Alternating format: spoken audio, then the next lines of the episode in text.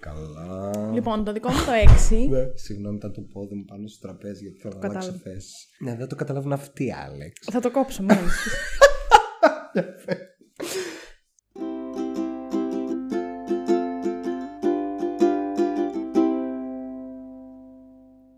Πιστεύεις ότι σου αρέσουν οι ρεαλιστικές απεικονίσεις μόνο όσον αφορά τις τοξικές σχέσεις και μήπως αυτό έχει κάτι να πει για σένα περαιτέρω? Όχι, κάνεις πολύ μεγάλο γιατί, λάθος. Τι κάνω μεγάλο λάθος? Εδώ σου είπα για το hot take, για το call me by your name και γύρισες και είπες α, είναι full ρεαλιστική απεικόνιση μιας σχέσης τώρα. Ε, ο, άμα κοιτάμε μόνο τοξικές σχέσεις, μόνο τότε είναι. Μου αρέσουν οι ρεαλιστικές απεικονίσεις στις σχέσεις, ε, ναι, αλλά... αλλά όχι μόνο στις τοξικές σχέσεις. Μα μόνο γι' αυτό το λες μέχρι τώρα. Άμα δείτε το Normal People πριν από τα πρώτα επεισόδια, εκεί λέει πω full ρεαλισμό στις σχέσεις. Ε, μα full ρε, μα να σου πω κάτι. Ε, μα ο ένας ψήνει το ψάρι στα χείλη του άλλου. Μα έτσι είναι η σχέση στην πραγματικότητα. Άμα γίνεται συνέχεια και χωρίς λόγο. Πες μου μια σχέση που δεν είναι τοξική που έχεις δει σε σειρά ή σε ταινία και την έχεις δει και in real life. Τι έγινε τώρα? Περίμενε παιδί μου. Μία όχι τόσο τοξική σχέση. Θεωρώ ότι ήταν στο Sex Education. Πώς τους λέγανε γαμό? Είναι οι φίλοι της Maeve. Πώς ναι. τη λέγανε? Αυτή η, που Amy.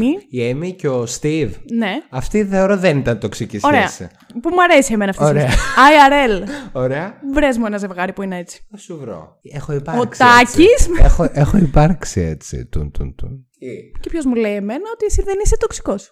Και θα πάρεις τηλέφωνο για να μάθεις μάλλον. Κάπως έτσι θα πάει ή δεν γίνεται αλλιώς. Καλησπέρα σας. Λοιπόν, μετά από αυτή την ε, φλερτ τοποθέτηση ως προς το φλερτ. Καλώς ήρθατε στο πενηντικό επεισόδιο. Χρόνια πολλά. Του Spoiler The Podcast. Χρόνια πολλά. Έχουμε φτάσει στα πενήντα επεισόδια, πώς νιώθεις γι' αυτό? Καλά, είναι mid-life crisis θα μπορούσε να πει κάποιος. Ισχύει. Αλλά πόσα έχουμε κάνει μέχρι τα πενήντα? Εσύ βασικά που με τον κόσμο που δέχεσαι μέχρι τώρα εδώ, πώς αισθάνεσαι? Αισθάνομαι... Χαρά. Αισθάνομαι μια πολύ μεγάλη ευγνωμοσύνη. Mm-hmm. Τώρα θα είναι πολύ κλισέ αυτό που θα πω, αλλά όντως αισθάνομαι μεγάλη ευγνωμοσύνη προς όλο τον κόσμο που μας ακούει. Γιατί μας ακούει τόσος κόσμος εδώ και ενάμιση χρόνο. Όχι ενάμιση χρόνο, ένα χρόνο και κάτι. Άλεξ, βγάλε τα χαρτομάτιλα, δεν ήμουν προετοιμασμένη. Άντε ρε. Εγώ αυτό θέλω να πω. Ένα μεγάλο ευχαριστώ σε αυτούς που μας ακούν και μας ακολουθούν πιστά εδώ και ένα χρόνο και κάτι. Γιατί κάποτε, όταν είχαμε ξεκινήσει, μόνο οι φίλοι μου με ακολουθούσαν. Και πόσους φίλους έχω? Τρεις, τέσσερις. Έτσι ξεκινάει. Τώρα είναι τόσο πολλοί κόσμος. Πόσο είναι ο πολλοί κόσμος και το λες έτσι? Ε, δεν θα σου πω τώρα στα μικρόφωνα. δεν, θα, δεν θα κάνω flex. Όποιος θέλει. Α! Οκ, weird flex, but okay. Not wanted to do flex. Κλείσουν τα μικρόφωνα. Εντάξει, θα περιμένω την πληροφορία. Λοιπόν. Σήμερα λοιπόν για αυτό το πενηντικό επεισόδιο. Θέσε το θέμα. Θα μιλήσουμε για μια αγαπημένη δική μου σειρά και, και αγαπημένη δική σου, οπότε έχω καταλάβει. Μου αρέσει. Η οποία είναι το American Horror Story. Iconic. Iconic. Το American Horror Story λοιπόν έχει δέκα σεζόν που είναι αυτοτελείς μεταξύ τους. Είναι μια ανθολογία. A horror anthology series. Ακριβώς. Παίζουν κατά βάση οι ίδιοι ηθοποιοί περίπου σε κάθε σεζόν, απλά η κάθε σεζόν έχει ένα δικό της θέμα. Και εμείς σήμερα έχουμε κάνει μια λίστα με τις δέκα σεζόν που έχουν βγει μέχρι τώρα. Ένα πάρα πολύ ωραίο top δέκα, που εγώ δεν ξέρω τη λίστα του Στέφανου και ο Στέφανος δεν ξέρει τη δικιά μου λίστα. Και έτσι έχουμε έρθει να εκπλήξουμε ο ένας τον άλλον με τα top δέκα του καθενός. Um... Πριν ξεκινήσουμε με τα top δέκα όμως, θα ήθελα yeah, να σχολιάσουμε τη βαθμολογία του American Horror Story στο άι εμ ντι μπι. Σίγουρα. Και να σου πω τη βαθμολογία αυτή. Γιατί είναι χαμηλά και το λες έτσι. Θα σου πω αμέσως τώρα για την πιο. Είπες δεν ξέρω. Αν νόμιζα ότι είχες δει και ήσουν πολύ προετοιμασμένη. Και... Τώρα, θα το... Να σου πω τη βαθμολογία αυτή και να μου πεις άμα συμφωνείς ή όχι. Νιώθω και πώς θα τη βαθμολογούσες εσύ. Μάλιστα, με άριστα το δέκα. Μάλιστα. Λοιπόν, έχει ένα οκτώ στα δέκα. Ακριβώς οκτώ. οκτώ κόμμα μηδέν. Καλό το οκτώ θα πω. Εγώ θα βάζα παραπάνω. Εμένα μου Εγώ αρέσει παραπάνω έχω πάρα βάλει. πολύ. Δεν... Εννοείς έχεις μπει και έχεις βαθμολογήσει. Ε, βεβαίως. Α, εγώ... Αλλά Α, όλο το American Horror Story. Okay, ναι, έτσι, σαν σύνολο. σύνολο, ναι. Όχι την κάθε σεζόν ξεχωριστά. Εγώ το βαθμολογώ με ένα εννιά στα δέκα, διότι oh. μου αρέσει πάρα πολύ. Σίγουρα κάποιες σεζόν δεν είναι τόσο καλές όσο άλλες, αλλά συνολικά το αποτέλεσμα είναι πολύ ωραίο, οπότε του δίνω ένα εννιά και θεωρώ ότι το οκτώ στα δέκα από όλον τον κόσμο που το έχει δει και το έχει βαθμολογήσει είναι μια πολύ decent βαθμολογία. Εγώ να την πω decent, αλλά Εγώ προσωπικά θα έβαζα πιο πάνω από το εννιά, θα ήθελα να βάλω. Ναι. Γιατί θεωρώ ότι παίζουν όλοι τέλεια. Έχει πολύ ωραίο cast γενικά. Συμφωνώ. Είχε πάρα πολύ ωραίο. Είναι όλο, δεν ξέρω, είναι όλο πολύ καλό. Και εκτός από το ότι κάποιες σειρές είναι καλύτερες από άλλες, όπως είπες, ρε παιδί μου, και έχουν το hype τους σε κάθε μία. Κάποιες σεζόν. Ναι. Ναι, ναι. Τι είπα. Κάποιες σειρές, νομίζω, είπες. Ωραία. Είναι ωραίο το ότι συνεχίζουν με κάτι πολύ διαφορετικό από το άλλο. Κάποια μπορεί να συνδέονται μεταξύ τους, που το κάνουν και αυτό με πάρα πολύ ωραίο τρόπο. Αλλά είναι και ωραίο το ότι ψάχνουν κάτι άλλο να κάνουν τρομακτικό, ας πούμε. Mm-hmm. Αυτό μου αρέσει εμένα. Γι' αυτό και θα έβαζα κάτι ακόμα. Και γι' αυτό συνεχίζει έτσι. Άρα πες μου μια βαθμολογία. Θα, θα το βάζεις εννιά κόμμα πέντε. Ναι. Ωραία. Καλό, καλό. Το δέχομαι. Mm. Το ακούω. Ως επίτιμο καλεσμένο που σε έχω σήμερα, σε αφήνω να μιλήσεις πρώτος. Μάλιστα. Και να πεις το νούμερο δέκα σου. δέκα μου, διότι εγώ το δικό μου το νούμερο δέκα, ναι, θέλω, θέλω με πολύ μεγάλη θέρμη να, να το, το κράξω. Αχ, νιώθω ότι θα έχουμε μπιφ γι' αυτό, γιατί θέλω να τοποθετηθώ κι εγώ υπέροχα για το μάλλον νούμερο δέκα σου, γιατί λοιπόν, περίμενε. Πρώτα, θα το ξανατυλίξω, γιατί έχω ένα χαρτί που λιγανίζω, γιατί το έγραψα mm. τώρα. Σίγουρα το ακούνε οι ακροατές το χαρτί, γιατί το έχεις ξεντυπλώσει και το έχεις ξαναδιπλώσει εκατό φορές.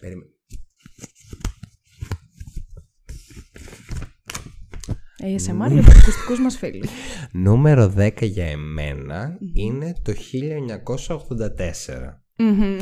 Θα ξαναθίξω, μπορώ να το ξαναπώ, ότι σε γενικές γραμμές μου αρέσουν όλα πολύ, αλλά για ξεχωριστούς λόγους το καθένα παίρνει μια συγκεκριμένη θέση στο δικό μου top δέκα. Το συγκεκριμένο είναι top top. Είναι, είναι νούμερο δέκα, δέκα για μένα, επειδή είχε μια ιστορία η οποία εμένα δεν με, εντός εισαγωγικών, συνέρπασε τόσο, μια κατασκήνωση κτλ. Επίσης, εκτός από το τρομακτικό του πράγματος, μου φαινόταν πιο πολύ να πετάξουμε δέκα πολύ ωραίους ηθοποιούς μεταξύ τους, που ήταν πάρα πολύ ωραίοι μεταξύ τους, αλλά νομίζω ότι έμεινε λίγο πιο πολύ εκεί. Πολύ ενδιαφέρον από τα δικά του μέρη, αλλά γι' αυτό το λόγο το βάζω εκεί εγώ. Mm-hmm. Δεν διαφωνώ ιδιαίτερα με, τη... με αυτό που λες. Δηλαδή, για μένα το χίλια εννιακόσια ογδόντα τέσσερα αρχικά ήταν μια, όχι κακή σεζόν, ήταν μια διάφορη μάλλον σεζόν, θα πω, γιατί ήταν η πρώτη σεζόν στην, ο... στην οποία δεν έπαιζε η Sarah Paulson και ο Evan Peters, είχαν φύγει. Okay. Οπότε μετά από το χίλια εννιακόσια ογδόντα τέσσερα είναι η σεζόν νούμερο εννιά. Μετά από οκτώ σεζόν που είχα συνηθίσει εγώ, τουλάχιστον, που μου αρέσει πάρα πολύ κιόλας, και η Sarah Paulson και ειδικά ο Evan Peters. Αχ, και εγώ όπως τα είπες. Η Sarah επειδή... Paulson και ειδικά ο Evan. Ναι, ναι, ναι. Και επειδή λοιπόν ήταν η πρώτη σεζόν που έφυγαν, είχα ξενερώσει, ρε παιδί μου, λίγο και μου ήταν λίγο πιο αδιάφορη. Okay. Αλλά άσχετα με αυτό, και γενικότερα η σεζόν, νομίζω το θέμα της ήταν λίγο αδιάφορο. Δηλαδή μπορούσαν να το είχαν χτίσει πολύ πολύ καλύτερα mm, και κάπως ας... το άφησαν, το, δηλαδή το έχτισαν μέχρι ένα σημείο και μετά δεν το προχώρησαν λίγο παραπέρα, οπότε δεν ήταν τίποτα το ιδιαίτερο. Okay. Εγώ θεωρώ ότι δεν... Δεν ξέρω άμα θα μπορούσαμε να το χαχτίσουμε λίγο καλύτερα που είπες. Νιώθω ήταν ok το τι κάνανε. Απλά, ας πούμε, για αυτό, εμένα ήταν, δεν το ήταν ok το αυτό που κάνανε, αυτό, ενώ θα μπορούσαν να το είχαν εξελίξει. Α, αυτό εννοώ. Δεν θα μπορούσαν δηλαδή να είχαν κάνει. Γιατί παιδί, άμα δεν ξέρω. Άμα ήξερα, θα, θα ήμουν εγώ ο Ryan Murphy και θα έκανα εγώ το American Horror Story. Ναι, αλλά γι' αυτό δεν πληρώνεται. Γι' αυτό δεν πληρώνεται ο Ryan Murphy για να μας δίνει ένα καλό horror show. Η αλήθεια είναι αυτή. Έμα. Αλλιώς θα γινόμουν εγώ σκηνοθέτης. Αν καλά. Γίνε. Μπορεί. Θα δούμε λίγο πώς θα το γίνει στα επόμενα χρόνια. Θα καταλήξω να κάνω σειράρες. Λοιπόν. Πες το, είμαι έτοιμος. Θα σου πω το νούμερο δέκα μου και θα με αφήσεις πρώτα να πω όλα μου τα αρνητικά. Ωραία. Και μετά θα σε αφήσω να πεις ό,τι θες. Εντάξει. Λοιπόν, η χειρότερη μακράν σεζόν του American Horror Story, και όταν λέμε χειρότερη μιλάμε ότι είναι απέσια, μάτωναν τα μάτια μου. Αλήθεια σου λέω. Είναι η τελευταία, το double feature. Είναι ένα έσχος. Ένα έσχος. Ryan Murphy, αν μας ακούς, δεν μπορώ να πιστέψω αυτήν την αηδία που είδαμε. Και θα, και θα εξηγηθώ ευθύς αμέσως. Μια, μια παρένθεση περιβάλλεις. Εδώ που είπες, αν μας ακούει, δεν θα μας ακούει μάλλον ο άνθρωπος. Και αν δεν... μας ακούει, πού το ξέρεις. Ε, ναι, και άμα αλλά... ξέρει ελληνικά. Αυτό θα έλεγα. Ποιον θα βάλει να το μεταφράσει, έκαμε κάτι μόνος. Και άμα ξέρει ελληνικά, πού ξέρεις ότι ο Ryan Murphy δεν ξέρει ελληνικά. Μπορεί να διάβασε λίγα ευχάριστο παρά πολύ και έτσι. Λοιπόν, το double feature λοιπόν είναι η τελευταία σεζόν του American Horror Story, η οποία πήρε και παράταση λόγω COVID και βγήκε αργότερα. Και έχει δύο μέρη. Το πρώτο μέρος που είναι με τα βαμπύρ και το δεύτερο μέρος που ήταν με τους εξωγήινους. Ωραία. Εμένα το μεγάλο μου πρόβλημα είναι το εξής. Αρχικά, ξεκινάει η σεζόν, είχα ενθουσιαστεί πάρα πολύ γιατί ξεκίνησε full δυναμικά, ήταν τέλεια. Δηλαδή, είχα ενθουσιαστεί πάρα πολύ με το κόνσεπτ, με τα χάπια. Και μου άρεσε πάρα πολύ γενικά όλο αυτό με τα ζόμπι και τα... Όχι τα ζόμπι. Δεν ήταν ζόμπι ακριβώς, ήταν. Ε... Πώς θα τα έλεγες αυτά τα πλάσματα. Τους ατάλαντους. Ναι, κάτι τέτοιο. Τα γκούλιζ. Τέλος πάντων, ήταν αυτά τα πλάσματα. Με, με είχε ενθουσιάσει πάρα πολύ αυτή η σεζόν. Και ο τρόπος με τον οποίο τελείωσε ήταν τόσο βιαστικός, χωρίς νόημα. Δεν υπήρχε νόημα στο τέλος αυτής της ιστορίας. Δηλαδή, έχτισε τόσο καλά όλο το οικογενειακό, ε, ο μπαμπάς συγγραφέας, η μάνα η ατάλαντη και το παιδί που ήταν ε, full ταλαντούχο και δεν ξέρω κι εγώ τι. Μπλα μπλα μπλα, χτίζει, χτίζει, χτίζει, χτίζει. Για να μην αναφέρω το side αρνητικό του ότι ο Evan Peters έπαιξε σε όλη τη σεζόν τρία λεπτά. Αυτό στο πλάι.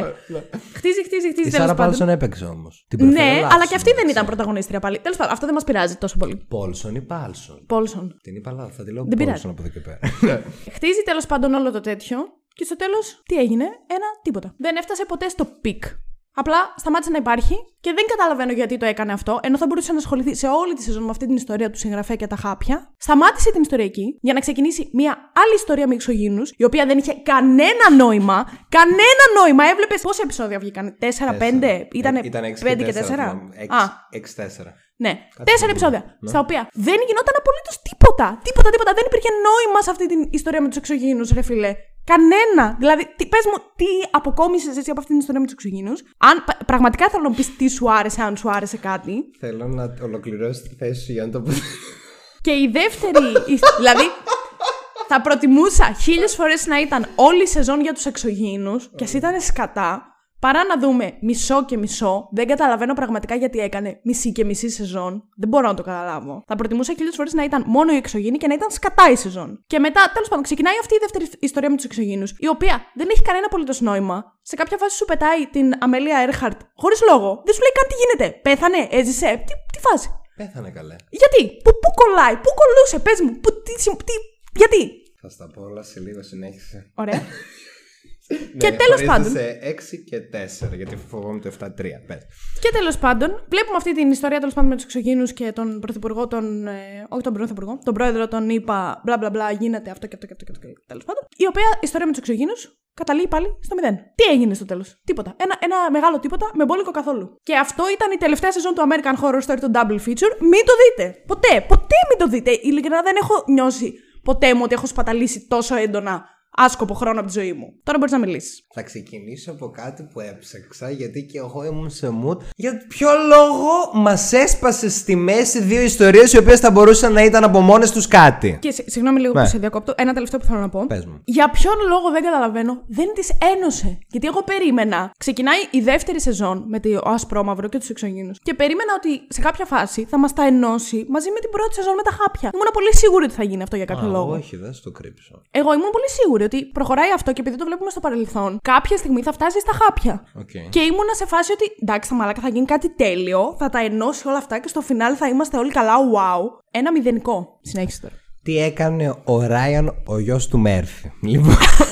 ε, γενικότερα υπήρχε ένα think το, όταν έγινε αυτή η παγκόσμια οικονομική κατάρρευση στην Αμερική, δεν θυμάμαι πότε, συνήθιζαν στο σινεμά να πληρώνεις ένα εισιτήριο και να παίζει δύο ταινίες. Και ήθελε να κάνει αυτό ως φαν γενικότερα της ιστορίας του κινηματογράφου. Δηλαδή στην τελευταία σεζόν να δώσεις ένα mood for τιμή στο τι συνέβαινε εκείνη την εποχή, βάζοντας δύο διαφορετικές θεματικές μέσα σε μία, μέσα σε μία σεζόν. Που έλεγε κιόλας ότι έπαιζε με το ότι η μία ταινία ήταν low budget και η άλλη ήταν λίγο πιο high, που δεν ξέρω αν παρατήρησε κάποια φάση. Εμένα μου φαίνονταν πολύ cringe αυτό με τους εξωγήινους, το πώς έβλεπε πώς τους κόβουν για να βγάλουν το παιδί. Ναι, φαίνονταν ναι. πάρα πολύ ψεύτικο. Και ναι, ενώ η πρώτη ότι, σεζόν. Ενώ ήταν λίγο πιο προσεγμένη. Ναι, ναι, ναι. Και ότι εμένα μου το δικαιολόγησε αυτό. Δηλαδή υπήρχε λόγος που την έσπασε στη μέση, ήθελα να κάνει αυτό. Οπότε εγώ όταν το είδα από αυτό είπα: Οκ, okay, πάμε σε μία-μία τη σεζόν ξεχωριστές. Λοιπόν, είμαστε τώρα στο έκτο επεισόδιο, εκεί που πάει να τελειώσει το πρώτο κομμάτι. Θέλω να σχολιάσω πρώτα αυτό πριν πω για αυτή τη σεζόν. Όπως είπες εσύ ότι θα μπορούσε να γίνει κάτι, α, να προχωρήσει κι άλλο και ότι σταμάτησε. Εγώ δεν θα σου κρύψω ότι στο έκτο επεισόδιο ήμουν σε φάση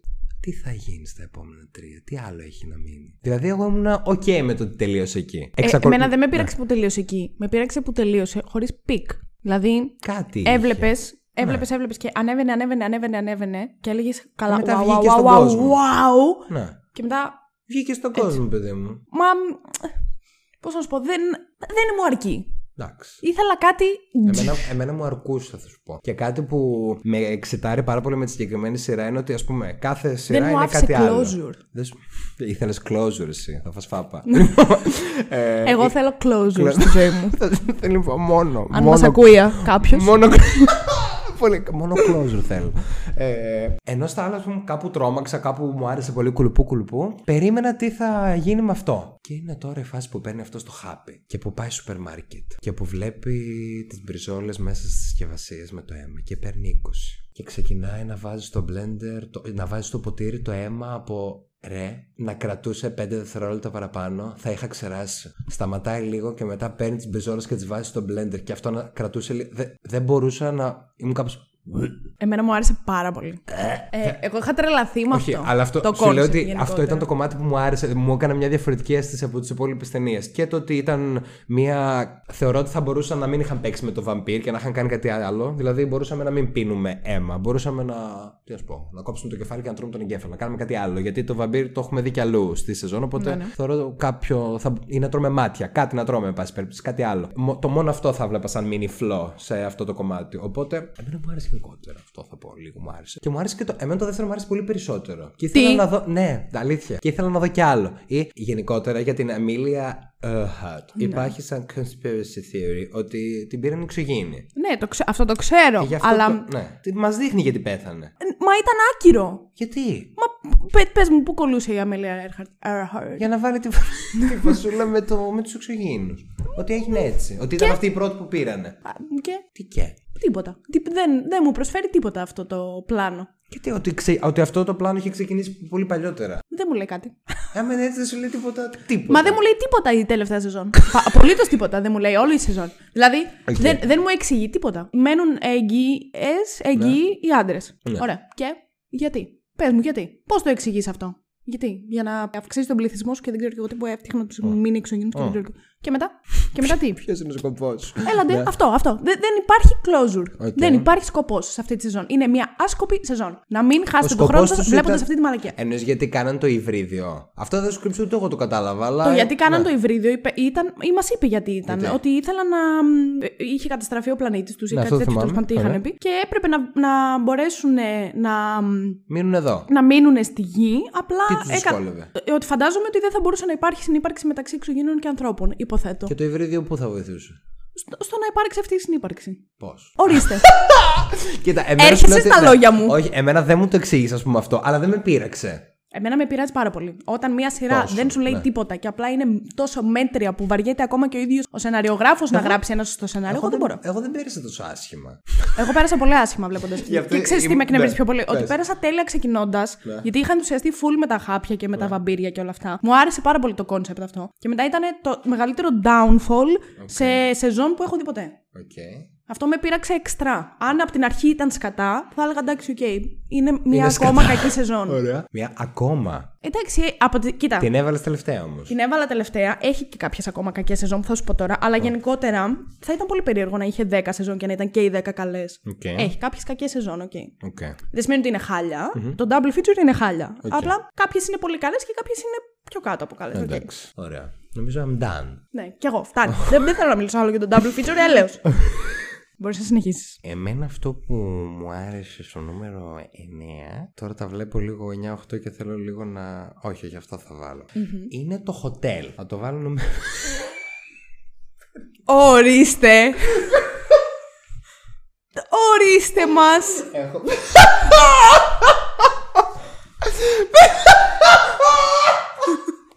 Λοιπόν, παι... Αυτό το επεισόδιο γιατί να μην το κάνουμε βίντεο να βλέπετε τις αντιδράσεις μου. Περίμενε. Περίμενε. Ουφ, ζεστάθηκα τώρα. Disclaimer, εμένα είπα μου αρέσουν γενικότερα όλα, ωραία. Για διαφορετικούς λόγους το καθένα μπήκε σε αυτή τη... Περίμενε λίγο γιατί εγώ τώρα δεν, δεν νομίζω ότι κάτι έχω καταλάβει λάθος. Το hotel, την, επεισο... την επεισόδιο, Χάιντε. Τη σεζόν πέντε με ναι. τη Lady Gaga. Ναι. Την έβαλες στο νούμερο εννιά. Ναι. Την έχεις χειρότερη από το double feature. Ναι. Αυτό ήταν το επεισόδιο για σήμερα. Ευχαριστούμε πάρα πολύ. Γι' αυτό σου λέω ότι έπαιζε λίγο με το εννιά και το, με το, εννιά και το οκτώ, για, γιατί κατάλαβες, ναι. κατάλαβες. Αλλά λέω, όχι, θα τα βάλω έτσι όπως τα γράψα την πρώτη φορά. Γιατί, γιατί. Ωραία, μίλησέ μου γι' αυτό. Ε, σε λοιπόν. αφ... Πες μου, ωραία.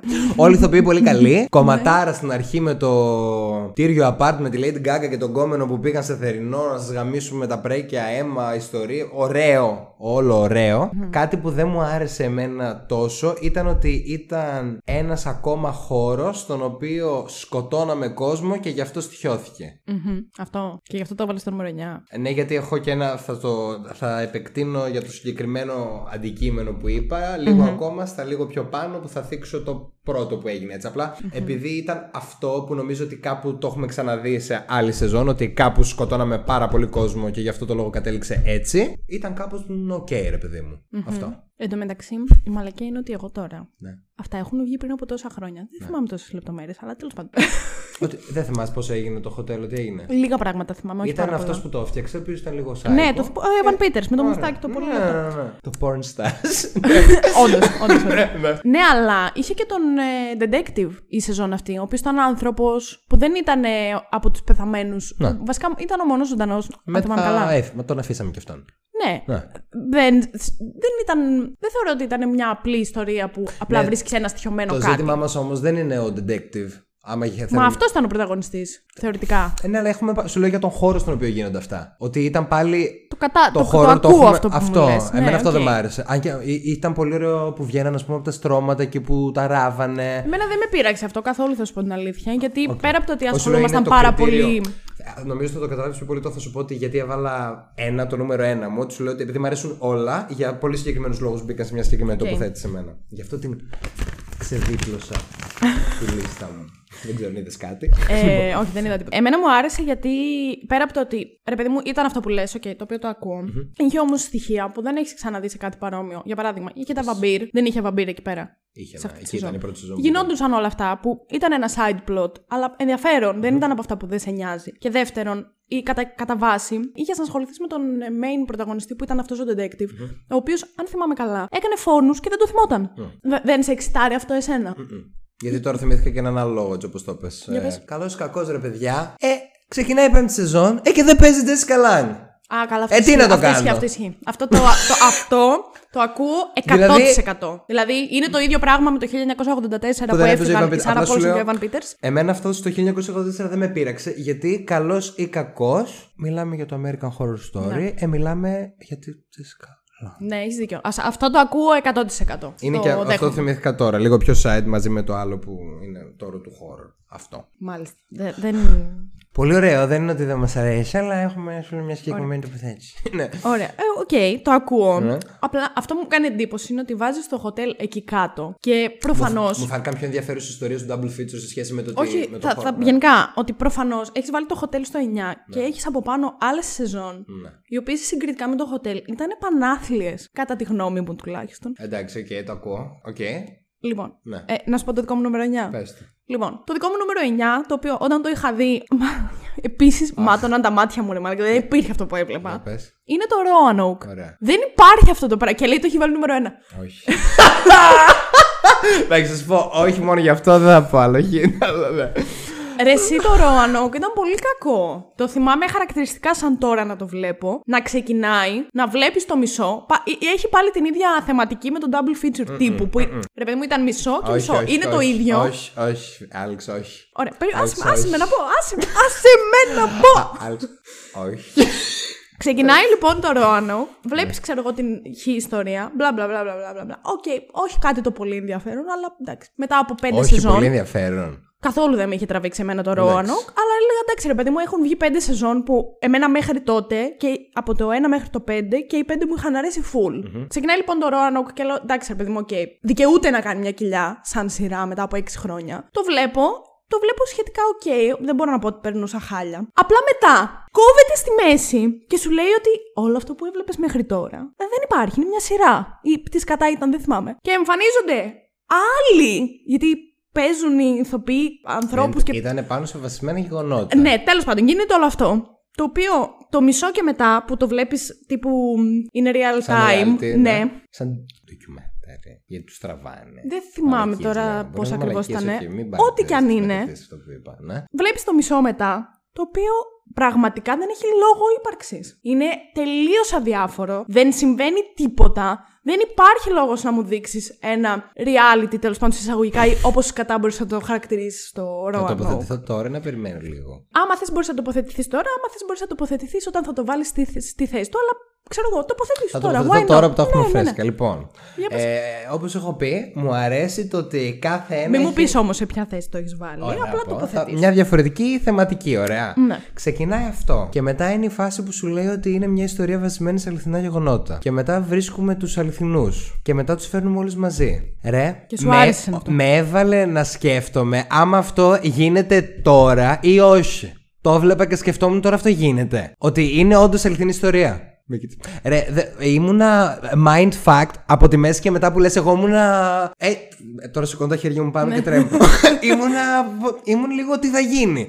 Δε, δε, δε, πώς να το πω, δεν μπορούσα να αντιληφθώ τι βλέπω. Και αυτό με συνέρπαζε. Που εντωμεταξύ διάβασα μετά κάπου ότι περίπου όλες οι σειρές του American Horror Story είναι τύπου βασισμένες σε η κάτι σεζόν. Που έχει συμβεί. Τι είπα πάλι. Οι σειρές. Γιατί το κάνω αυτό.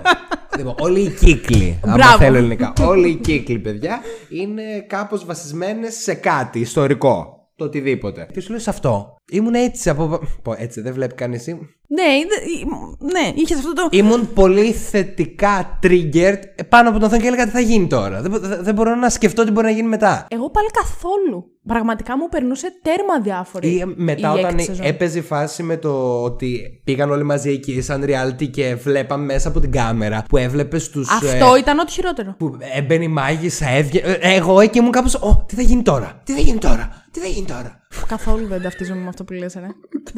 Ειλικρινά ήταν ό,τι πιο αδιάφορο έχω δει. Okay. Δηλαδή ήταν full, full. Το double feature ήταν αδιάφορο και άθλιο. Μάλιστα. Το Roanoke ήταν σκέτο αδιάφορο. Okay. Ναι. Εντάξει, ήταν, ήταν, δεν θέλω να το πω άθλιο, γιατί εντάξει, δεν ήταν τόσο άθλιο όσο το double feature. Απλά ήταν αδιάφορο εντελώς. Δεν, δεν μου προκάλεσε τίποτα. Αν δεν το είχα δει, θα ήμουν στο ίδιο ακριβώς σημείο στη ζωή μου που είμαι και τώρα. Okay. Πραγματικά δεν, δεν τίποτα. Okay. Αυτό. Αυτά κι εγώ. Νούμερο οκτώ. Νούμερο οκτώ έχω βάλει το double feature. Οκ. Okay. Ευτυχώς, γιατί πίστευα ότι. Πες και αν το έχεις βάλει μόνο okay. ένα, ξέρω. Έβαλα αυτό γιατί μου άρεσαν πάρα πολύ θεματικές, αλλά θα ήθελα να είναι μαζί. Και τα άλλα πιο κάτω έχουν συγκεκριμένο λόγο. Γιατί έφερες το τετράδιο τόσο κοντά μου. Δεν βλέπεις τίποτα. Ανάποδο το έχω. Πριν το είχες δίπλα. Ξέρω, θέλω να βλέπω γι' αυτό. Τώρα. Εντάξει, μου αρέσει, το αφήσα. Νούμερο οκτώ, εγώ έχω το χίλια εννιακόσια ογδόντα τέσσερα, okay. οπότε είπαμε και γι' αυτό. Mm-hmm. Επομένως μπορούμε να προχωρήσουμε έτσι πάρα πολύ γρήγορα στο νούμερο επτά. Νούμερο επτά, έχω βάλει το Murder House. Το, mm-hmm. ε, το νούμερο ένα. Γιατί? Γιατί είναι λίγο πάλι σαν το hotel αυτό που είπα. Πάλι φέρνουμε κόσμο κάπου και τον σφάζουμε και καταλήγουμε για κάποιο λόγο να είμαστε θιωμένοι. Mm-hmm. Ένα. Απλά αυτό το έχω λίγο πιο ψηλά από το άλλο, γιατί έγινε πρώτη φορά, οπότε το βλέπεις mm-hmm. πρώτη φορά. Και επίσης είναι. Πρώτη σεζόν mm-hmm. σου θέτει την ατμόσφαιρα, σε βάζει στο mood. Θα μου πεις γιατί δεν την πήγε πιο ψηλά. Ε, νούμερο επτά θα μπει. Γιατί τα άλλα μου άρεσαν περισσότερο. Okay. Αλλά νομίζω γι' αυτό το βάζω εκεί. Και το οποίο μου άρεσε. Γιατί mm-hmm. πάλι είπα όλα μου άρεσαν, αλλά το βάζω επτά. Γι' αυτόν τον λόγο. Okay. Να τοποθετηθώ πάνω στο Murder House ή να τοποθετηθώ. Τοποθετήσω στο Murder House πρώτα. Εμένα το Murder House μου έχει αρέσει πάρα πολύ. Mm-hmm. Δεν συμφωνώ με αυτό που λες ότι είναι κάτι που το έχουμε ξαναδεί το concept. Κυρίως όχι, γιατί. Σου λέω για το. Όχι. Δεν μου αρκεί τόσο. Θα μου πεις. Συνήθως σκοτώνουμε κάτι κάποιον και μετά για αυτό το λόγο είναι στοιχειωμένο. Θεώρησα τα άλλα λίγο πιο συμπαγή, να okay. το πω αυτό. Εμένα μου άρεσε πάρα πολύ το Murder House. Κυρίως γιατί. Καλά, πέρα από το ότι ήταν η πρώτη σεζόν και σε έβαζε full στο κλίμα και μου είχε αρέσει, παιδί μου, πάρα πολύ γι' αυτό. Και γενικά δηλαδή που βλέπω horror. Ήταν ίσως η πρώτη πάρα πολύ δυνατή horror σειρά mm-hmm. που έχει βγει και έξω, ειδικά για τότε. Μου άρεσε πάρα πολύ γιατί ε, υπήρχε το plot twist που δεν το περίμενα εγώ με τίποτα όταν έβλεπα το. Ποιο ήταν το, το plot twist, εγώ αυτό δεν θυμάμαι μάλλον. Γιατί δεν ήξερες ότι όλοι αυτοί που έχουν πεθάνει σε αυτό το σπίτι μένουν σε αυτό το σπίτι. Okay. Δεν το ήξερες μέχρι ένα σημείο που το ανακάλυπτε αυτό. Δηλαδή ah. η κόρη των ε, πρωταγωνιστών, η, η Ταΐσα Φαρμίγκα τέλος πάντων. Violet νομίζω. Violet πρέπει να τη λέγανε, ναι. Που κάτι παίζονταν με τον Evan Peters, με τον Tate. Δεν ήξερες ότι έχει πεθάνει. Και όταν σου έδειχνε το επεισόδιο στο οποίο. Έδειχνε το backstory του Tate που έκανε το school shooting. Mm-hmm. Ήταν mind-blowing. Εμένα μου είχε φανεί τέλειο. Και μου άρεσε πάρα πολύ αυτό το plot twist που δεν το περίμενα. Το ότι όποιος πεθαίνει σε αυτό το σπίτι μόνο. Mm-hmm. Μένεις σε αυτό το σπίτι. Και που την τραβούσε μέσα και προσπαθούσε να τη ζωντανέψει και τα μαζί τους γέρα και κλαίγανε και μετά όλοι πέθανε. Επίσης. Πολύ ωραία σκηνή. Δύο πάρα πολύ καλοί χαρακτήρες, τους οποίους είχε το Murder House, πέρα από τους βασικούς, ήταν ο Rubberman, ή πώς τον λέγανε τέλος πάντων. Όποιος κι αν ήταν μέσα σε αυτή τη στολή, τη δερμάτινη. Όχι δερμάτινη. Τη λατεξένια. Μπράβο. Λατεξένια.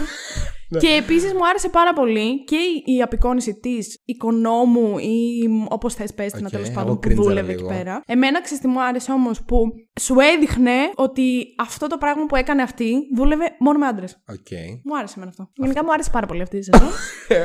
Και.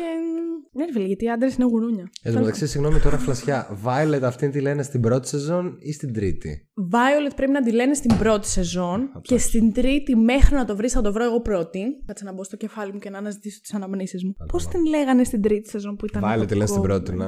Στην τρίτη, άμα ψάξω, δεν θα καταλάβω ξεκάθαρα το όνομα. Εδώ το έλεγε Violet κάτι, οπότε Violet τη λένε. Ωραία. Δεν ξέρω, εμένα μου άρεσε πολύ το Murder House. Έχω να πω. Αυτά, δεν νομίζω ότι έχω να πω κάτι άλλο για το Murder House. Που είπες ότι μόνο όταν πεθαίνει κάποιος αυτό το σπίτι, δεν θυμάμαι πιο συγκεκριμένα, γιατί και αυτό πάει πάρα πολύ. Άσε που στο τέλος μας άφησε με cliffhanger. Τι cliffhanger μας είχε γεννήσει το παιδί, η μάνα από την οικογένεια. Ναι, ναι, είχε γεννήσει ήταν... το παιδί που ήταν του Rubberman. Το κακού. Και το, το κράτησε η Jessica Lange. Και μετά εμείς μείναμε με την απορία. Αυτό είναι τέλειο. Okay. Και μετά πάρε δεύτερη σεζόν, ναι. Άσχετη. Δεν θα μάθεις ποτέ τι έγινε με το παιδί. Okay. Πάρε το. Έτσι, έτσι σε κρατάει έτσι, μια σειρά. Έτσι χτίζουμε. Ακριβώς. Έτσι βγάζουμε λεφτά. Έτσι τα κάνουμε, Ryan Murphy. Δέκα χρόνια μετά μου έβγαλε το double feature που είναι μια ιδέα. Εμένα μου άρεσε. Όλα μου άρεσε.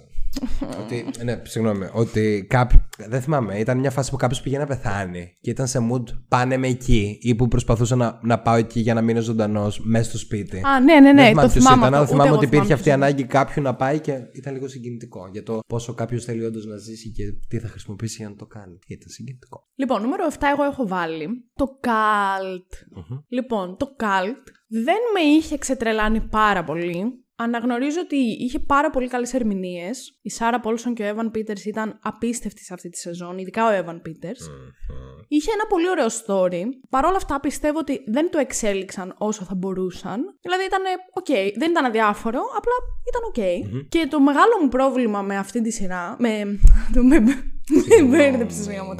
Με αυτή τη σεζόν ήταν ότι με εκνεύριζε μέχρι θανάτου η πρωταγωνίστρια με τα κοντά μαλλιά. Η γκόμενα της Sarah Paulson. Η γυναίκα της. Η γυναίκα της πρέπει να ήταν παντρεμένες. Δεν μπορούσα με αυτή τη χαρακτήρα. Αλήθεια. Ήθελα να μπω μέσα στο American Horror Story και να την πνίξω. Με εκνεύριζε πάρα πολύ. Πάρα πολύ, πάρα πολύ. Okay. Δεν θυμάμαι καν πώς τη λέγανε. Ούτω.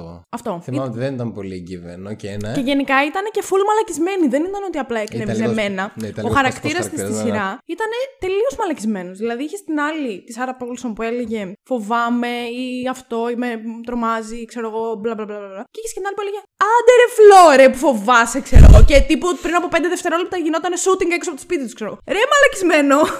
Ναι, δεν ήταν καλή. Παντρεμένες είστε, γαμό. Πάρτε μια αγκαλιά και φίλα τη. Ναι, και πες της ότι είναι τοπικό. Ναι, ωραία.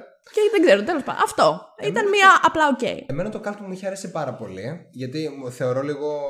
Μου άρεσε το ότι μπήκαν να θίξουν το thing με τις εκλογές σε συνδυασμό με αυτή τη φασούλα με τους κλόουν που γινότανε. Τις σκάρα που τα άρεσε εκείνη την περίοδο, χωρίς δεν ξέρω ποιον λόγο. Γενικά έχει ένα πρόβλημα με τους κλόουν ο Μέρφυ. Τους βάζει σε όλες τις σεζόν. Σε ποια άλλη, θυμάμαι. Στο... Και στο Freak Show έχει το κλόουν. Ναι. Και στο. Πού άλλο. Αχ, πού άλλο υπάρχει. Ο, yeah. ο κλόουν αυτός που έπαιζε στο Freak Show παίζει και σε άλλες σεζόν. Αλήθεια. Ναι, εκατό τοις εκατό. Στο Asylum παίζει. Στο Asylum είναι πιο πριν, δεν νομίζω. Είμαι σίγουρη ότι παίζει και σε άλλη σεζόν ο κλόουν από το Freak Show.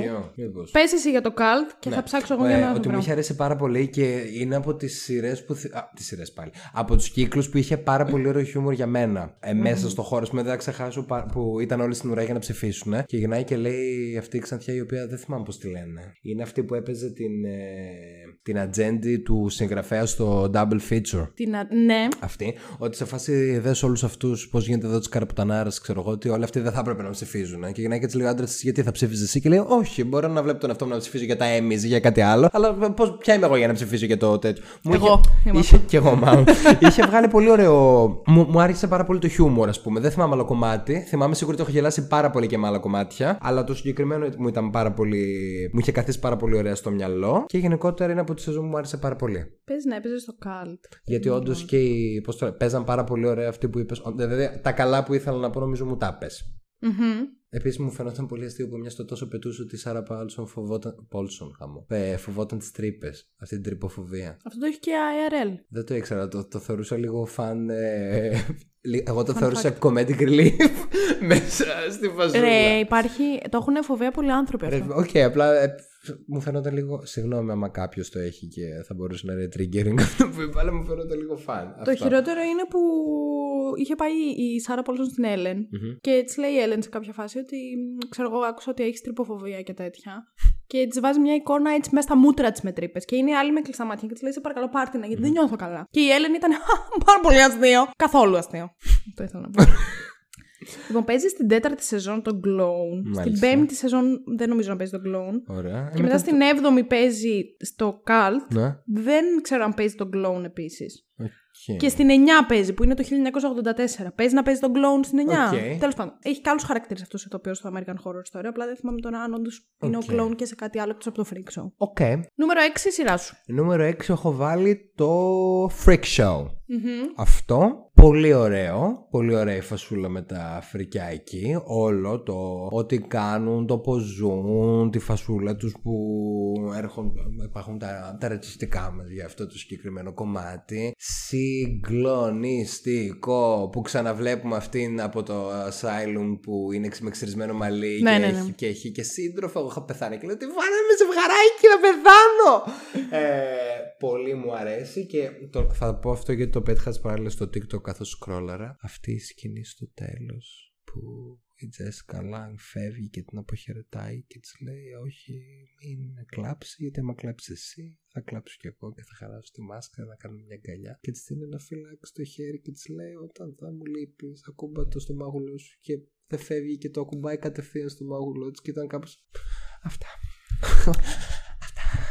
Εμένα το Freak Show μου αρέσει πάρα πολύ. Το οποίο μπορεί να είναι και unpopular opinion, γιατί ξέρω ότι σε πολλοί κόσμο yeah, δεν αρέσει. Δεν. Εμένα μου είχε αρέσει πάρα πολύ. Έχει πάρα πάρα πολύ ωραία μουσική το Freak Show, αν κάποιος ενδιαφέρεται να την ψάξει. Νομίζω ότι αυτός που την έχει γράψει λέγεται McQueen, κάπως έτσι. Απλά γράφεται περίεργα το όνομά του. Τώρα δεν θυμάμαι να το κάνω spell. Okay. Τέλος πάντων, έχει πάρα πολύ ωραία μουσική, το οποίο μου άρεσε full. Γενικά μου άρεσε η θεματική πάρα πολύ, γιατί δεν είναι κάτι που έχω ξαναδεί και μου ήταν appealing στο σωστό να το αυτό. Δω. Αυτό με το, το έχουμε ξαναδεί σωστό, ναι. Και παίζανε πάρα πολύ καλά οι ηθοποιοί, έχω να πω. Παντού, παντού στο American Horror Story. Και μου άρεσε γιατί ήταν η πρώτη σεζόν στην οποία εμφανίστηκε ο...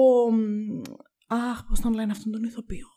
Αυτός που, Αυτός που το έπαιζε τον γιο της ε, Φράνσις, ε, τον γιο του μωρέ τον πλούσιο, που ήταν ο γιος αυτήν ναι, που, που είναι συγγραφέα στο Double Feature. Α, ναι, ναι. Αυτό εννοείς. Ναι. Νόμιζα εννοείς συγγραφέας στο Freak Show και όχι, λέω ποιος είναι ο συγγραφέας. Όχι, στο Double. Ναι, αυτός. Ήταν η πρώτη φορά που εμφανίστηκε αυτός, ο οποίος μου αρέσει πάρα πολύ στο American Horror Story γενικά. Εντάξει. Και τέλος πάντων, μου αρέσει πολύ το, το Freak Show. Σαν ε, σεζόν γενικότερα. Αυτό που μου κάνει πολύ εντύπωση είναι ότι είναι σεζόν που εσύ τώρα θα τις έχεις βάλει πιο ψηλά από όλα αυτά που έχεις πει μέχρι τώρα και δεν μπορώ να το καταλάβω, αλλά τέλος πάντων. Ποιο, τι εννοείς? Εννοώ ότι έχεις πει μέχρι τώρα σεζόν οι οποίες είναι πάρα πολύ καλές και έχεις αφήσει σεζόν που δεν έχεις πει, οι οποίες είναι άθλιες και τις έχεις βάλει πιο ψηλά από όλα αυτά που έχεις πει μέχρι τώρα. Αφήνεις... Και αυτό μου κάνει πολύ εντύπωση. Έλα, αφού έχουμε κάποια τα οποία δεν τα έχεις πει ούτε εσύ ούτε εγώ. Το ξέρω, αλλά ας πούμε εσύ μέχρι τώρα δεν έχεις πει το Roanoke. Ωραία. Και το έχεις βάλει πιο πάνω από το Freak Show. Και... Anyway. Να πω το πέντε. Όχι, εγώ πρέπει να πω το έξι. Καλά. Δεν έχω βάλει το Freak Show στο έξι. Λοιπόν, το δικό μου το έξι είναι το Apocalypse. Mm-hmm. Το Apocalypse μου είχε αρέσει πάρα πολύ. Mm-hmm. Το έχω βάλει στο νούμερο έξι γιατί από πάνω έχω σεζόν που μου άρεσαν περισσότερο. Παρ' όλα αυτά, το Apocalypse ήταν ε, από τα καλύτερα που έχω δει, νομίζω. Θυμάμαι ότι είχε βγει και είχα πει επιτέλους, μετά από τόσα χρόνια, βγήκε μια καλή σεζόν. Mm-hmm. Σάρα Πόλσον εξαιρετική. Mm-hmm. Επίσης, τρομερή επανεμφάνιση της ε, Σάρα Πόλσον ως. Πώς τη λέγανε, μωρέ. Ναι, μπράβο. Ω Supreme. Μου είχε αρέσει το. Ε, Κορνίλια. Όχι Κορνίλια. Νομίζω. Κορντίλια. Κορντίλια, μπράβο. Αυτό που προσπαθούσα να σκεφτώ. Μ' άρεσε η επανεμφάνιση αυτή και το. Γενικά μ' αρέσει όταν κάνανε crossover οι σειρές. Ε, γαμώτο, η σεζόν! Εγώ φταίω. Εκεί που σκάνε μύτη όλες μαζί και λένε. Που λέει η Άρα Κοκκινομάρα το. I always thought that the world would end with fire and ice, not with witches and warlocks. Μ' αρέσει. Μ' αρέσει. Και γενικά μου αρέσει πάρα πολύ το Apocalypse, διότι είχε um, theme που επίσης δεν, ξα... δεν μας είχε ξαναδείξει mm-hmm. το τέτοιο. Το um, American Horror Story mm-hmm. που ήταν με την Αποκάλυψη και την Βιβλιοθήκη. Και εκτός από το crossover με τις Μάγκισσες, είχαμε και άλλο crossover μέσα σε μια σειρά. Σεζόν! Παιδιά, εντάξει. Ο το καθένας... κάνεις επίτηδε. Μάλλον έχει μπει. Τι άλλο crossover είχαμε? Ποιος ήταν ο κακός μας, μωρή? Το αποκαλύψει. Ε, ναι. Πω πω, ούτε που θυμάμαι. Ο γιος του Ράμπερ του Μαν. Αχ, έχεις δίκιο. Αχ, πώς το ξέρω. Δεν θα το θυμόμουν άμα δεν μου το έλεγες. Αλήθεια, δεν το θυμόμουν. Και ήθελα να πω ότι μου αρέσει και πάρα πολύ ο Κόντι Φέρν σαν ηθοποιός. Ναι. Με τίποτα άλλο. Με τίποτα, δεν θα το θυμώσουν με τίποτα. Ότι είχαμε πολλά κροσοβεράκια και είναι ωραία γιατί σου χτυπάνε μια νοσταλγία. Αυτό. Πήγα να το πω στα ελληνικά γιατί εσείς οι νέοι τα έχετε κάνει όλα ξένα. Η Άλεξη είναι πιο μεγάλη από μένα. Να το ξαναπούμε, να το ξαναπώ. Η Άλεξη πιο μεγάλη. Καλά. Αυτό, αυτά ωραία. Για το αποκάλυψη. Mm-hmm. τοπ φάιβ. Λοιπόν. Πω πω, τώρα θα μου έρθει τα μπλάς. Νούμερο πέντε, το Asylum. Όχι, όχι, λοιπόν. Ψυχραιμία, ψυχραιμία. Δεν κάνουμε πλάκα με αυτά τα πράγματα. Νούμερο πέντε, εγώ έχω βάλει το Roanoke, γιατί όπως είπα, αλήθεια, δεν μπορώ να περιγράψω πόσο mindfucked ήμουν με πολύ καλό τρόπο μετά το πρώτο μισό που δεν μπορούσα να καταλάβω άμα αυτό γίνεται τώρα ή άμα το έχουν βγάλει σε σειρά ή άμα ήταν αληθινή ιστορία ή άμα οι προηγούμενοι με τους επόμενους έχουν κάποιες... Ήμουνα κάπως... Τι γίνεται ρε παιδιά, θέλω κι άλλο, κι άλλο, θέλω κι άλλο. Δεν ξέρω, ό,τι θα στέξω, θα το δω. Αυτά. Νούμερο πέντε, εγώ έχω το Murder House. Που το συζητήσαμε εκτενώς νωρίτερα, οπότε δεν έχω κάτι άλλο να πούμε για το Murder House. Εγώ τέσσερα έβαλα το Cult, γιατί είπα ότι μου άρεσε εμένα πάρα πολύ και γενικότερα νομίζω ότι θα πω εδώ μια που λέω ποιο ήταν το δικό μου νούμερο τέσσερα, που ήταν το Cult, ότι γενικότερα το θέμα των εκλογών και το πολιτικό κομμάτι είναι αρκετά σημαντικό στη ζωή μας γενικά. Να ψάχνεστε και να ψηφίζετε για να μην πηγαίνουμε όλοι θάλασσο όταν έχει εκλογές και έχουν συγκεκριμένα αποτελέσματα. Και μου άρεσε που παίξανε με αυτή τη θεματολογία πάρα πολύ. Παρέα με το ότι είχε πολλά σημεία τα οποία με έφεραν πολύ αστεία και θα ξαναπώ αυτό με τους κλόουν που γινόταν τότε και ήταν πολύ ωραίο που το θέξανε επί τούτου σε μια σειρά. Νούμερο τέσσερα, εγώ έχω το Hotel. Uh-huh. Α, γι' αυτό εξευτελίστηκες τόσο με το νούμερο εννιά μου. Ναι, ναι, ναι. Ε, διότι εμένα μου αρέσει πάρα πολύ το Hotel και θεωρώ ότι για... δεν ξέρω αν είναι όντως η πρώτη ηθοποιική δουλειά της Lady Gaga. Mm-hmm. Μου φαίνεται πως είναι η πρώτη, αν δεν κάνω λάθος. Εγώ νιώθω ότι κάπου είχε κάνει κάτι σε πολύ, πολύ side character. Μπορεί. Α... Τέλος πάντων, πρώτη πρωταγωνίστρια. Ναι. Να μην είναι. Mm-hmm. Εγώ νιώθω ότι έπαιξε πάρα πολύ καλά. Σίγουρα έπαιξε πολύ ωραία. Σε αντίθεση με το House of Gucci, το οποίο ήταν σκατά, τέλος πάντων. Μπορείτε να ακούσετε το επεισόδιο για το House of Gucci. Νομίζω ότι η Lady Gaga όμως έπαιξε καλά σε αυτό. Στο House of Gucci? Ε, καθόλου. Εγώ ακούω από όλους ότι... Ακούω από μένα. Μόνο από μένα. Τη... Ακούω τι σου λέω εγώ. Εμένα θα ακούς. Το Hotel λοιπόν έχω στο νούμερο τέσσερα, mm-hmm. το οποίο μου έχει αρέσει πάρα πολύ και μιλήσαμε γι' αυτό. Mm-hmm. Νομίζω πως ε, τώρα που προχωράμε στο top τρία, στο, top τρία στο, στο καλύτερο δέντρο. Μου έχουν μείνει δύο. Τα δύο, δύο είναι, είναι που δεν μαζί. Έχουμε πει. Ναι, και το ένα, εγώ δεν μπορώ να καταλάβω. Ποιο έχει μείνει που έχει βάλει πιο πάνω. Θα το δούμε σε λίγο. Τέλος πάντων. Θέλω πραγματικά ναι. να πιστεύω ότι το νούμερο ένα σου θα είναι ίδιο με το δικό μου. Αλλιώς θα είναι η τελευταία μέρα που σε βλέπω και όχι, μετά δεν. Λέει ψέματα γιατί θα, θα μιλήσω για το YouTube. Λέει ψέματα. Είναι όλα κανονισμένα. Λοιπόν, για πες νούμερο τρία. Εγώ τώρα, no fan, έχω, νούμερο τρία έχω βάλει το Asylum. Mm-hmm. Για πάρα πολύ συγκεκριμένους λόγους. Περιμένω να τους ακούσω όλους. Α, για να πω τους λόγους πρέπει να πω ποια είναι τα άλλα δύο. Γιατί? Γιατί γι' αυτό το λόγο είναι νούμερο τρία. Mm. Λοιπόν, ωραία, θα πω για το τρία μόνο και τα βλέπουμε τα άλλα σε λίγο. Ωραία, Πε, πες μόνο για το τρία mm-hmm. και τους υπόλοιπους λόγους που έχεις το δύο και το ένα. Πες τους μου όταν φτάσουμε, όταν πω εγώ το Asylum. Ωραία, ωραία, ωραία. Λοιπόν, αναγνωρίζουμε όλοι ότι η δεύτερη, το, ο δεύτερος κύκλος του American Horror Story, να τα λέμε και στο το Asylum, είναι ένα horror αριστούργημα. Mm-hmm. Ωραία. Είναι λίγο αναστενάζουν οι σομιέδες, να σου γαμίσω την ύπαρξη. Είναι δεν ξέρεις από πού θα σου έρθει. Παίζει με το τι ψυχολογικά έχει άλλη. Με το να την κάνει straight για να συχαίνεται. Με τον άλλον που τους βγάζει το δέρμα. Sky Meaty, Anna Frank. Έχουμε έναν εξωγήινο, τέρατα να σέρνονται χωρίς πόδια. Ο άλλος, ο φαλακρός, ο Σάι. Είναι, δεν... είναι όλα. Οι, οι μοναχές χωρίς λόγο. Ο διάβολος από την άλλη. Και είναι όλα συνδυασμένα επιτομικά. επιτομικά. Είναι... Και έχεις και τον βιαστή μέσα σε όλα έτσι. Ποιον βιαστή? Αυτό δεν ήταν το main thing της, με του το, Asylum. Α, με τον Ήταν βιαστής βασικά. Με αυτούς που βγάζει το δέρμα, λες. Ο, ο, ο Ζάκαρη Κουίντο. Ο, ψυχολογι... ο ψυχολόγος ναι, μετά. μετά. Ναι, ο, αυτός που, αυτός δεν που ήταν βιαστής, εγώ λυθάμαι λάθος. Μπορεί να βίαζε, σίγουρα έβγαζε δέρμα. Εγώ το δέρμα θυμάμαι. Okay.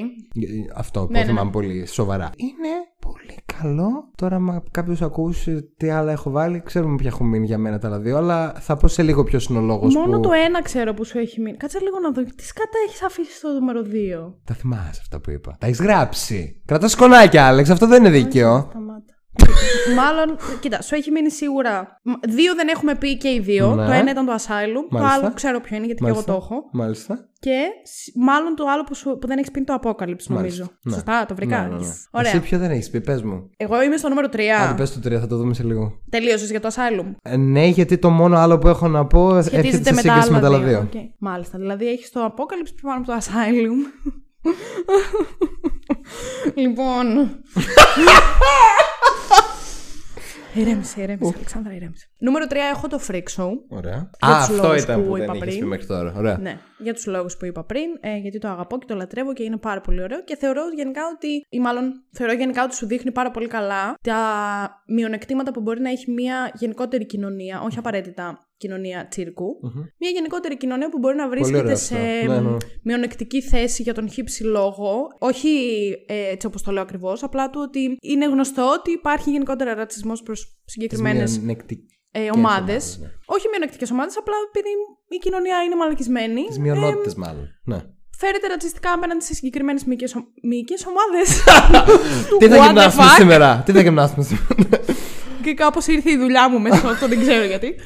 Είναι η κοινωνία, τέλος πάντων, έχει ρατσισμό απέναντι σε διάφορες κοινωνικές ομάδες και κάπως αυτό στο δείχνει το πώς ζει μια κοινωνική ομάδα mm-hmm. όταν βιώνει αυτό το πράγμα. Mm-hmm. Και αυτό εμένα μου αρέσει πάρα πολύ. Πολύ ωραίο είναι. Οπότε στο νούμερο τρία έχω το Freak Show. Mm-hmm. Ε, δικό σου νούμερο δύο. Λοιπόν, νούμερο δύο, χωρίς να πω τίποτα άλλο. Έχεις το Apocalypse. Είναι το Apocalypse. Ωραία. Δεν θα πω κάτι γιατί θα το πω πάλι σε σύγκριση με το πρώτο μου. Ωραία. Εγώ νούμερο δύο έχω το πάρα πολύ αγαπημένο μου Coven. Γι' αυτό ήμουν σίγουρη ότι θα έχουμε το ίδιο πρόβλημα. Λοιπόν, έχω το Coven. Βασικά! Και Gen Z και βασικά! Λοιπόν, το Coven. Μην έχεις κόμπλεξ με τους ε, Gen Z. Άντε, το λέω σε πολλά επεισόδια. Δεν έχω κόμπλεξ με τους Gen Z. Μα πρέπει να αποδεχτείς ότι χρονολογικά ανοίξει εκεί. Ναι, αλλά είτε πνευματικά έχει... δεν είναι. Τι πνευματικά, δεν θα το κάνουμε συγκριτικά αυτό κάθε φορά. Άλλο με τα γούστα σου υπόκεινται σε διαφορετικές κοινωνικές ομάδες. Ε, αυτό εγώ προσπαθώ να σου πω, αλλά δεν με ακούς. Ε, ναι, αλλά το λες με πάρα πολλά νεύρα κάθε φορά. Σε όλα τα επεισόδια που έχω ακούσει. Εσύ μου λες ότι είμαι Gen Z, αλλά. Μα αφού είσαι! Μα, μα πνευματικά δεν είμαι. Αχ, βαρέθηκα πάρα πολύ. Άσε με να μιλήσω για τις αγαπημένες μου μάγισσες. Μίλα, εγώ θα μιλήσω μετά. Λοιπόν, νούμερο δύο λοιπόν είναι το Coven, το οποίο το αγαπώ πάρα πολύ, πάρα πολύ. Τα αυτιά μου τρύπησα.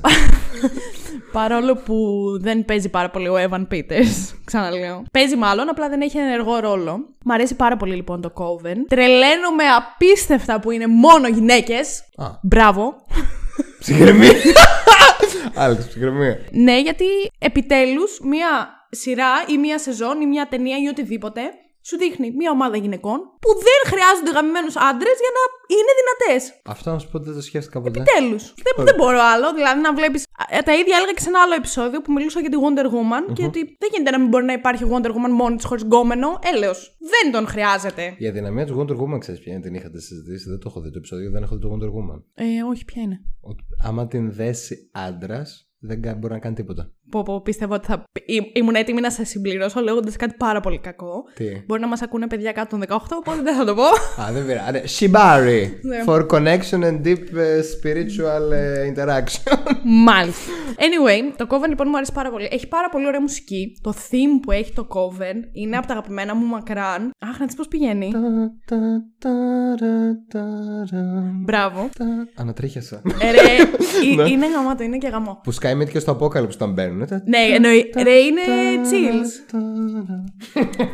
Ε, μ' αρέσει γενικότερα το, η, όλη η ιστορία, παρόλο που δεν έχει τόσο πολύ horror στοιχείο όσο έχουν άλλες σεζόν. Είναι δηλαδή πιο μυστηριώδης, θα την έλεγα. You sure though? Ε, δεν... Talking about that motherfucking voodoo queen that scattered. Ναι, αλλά heads. Δεν έχει το.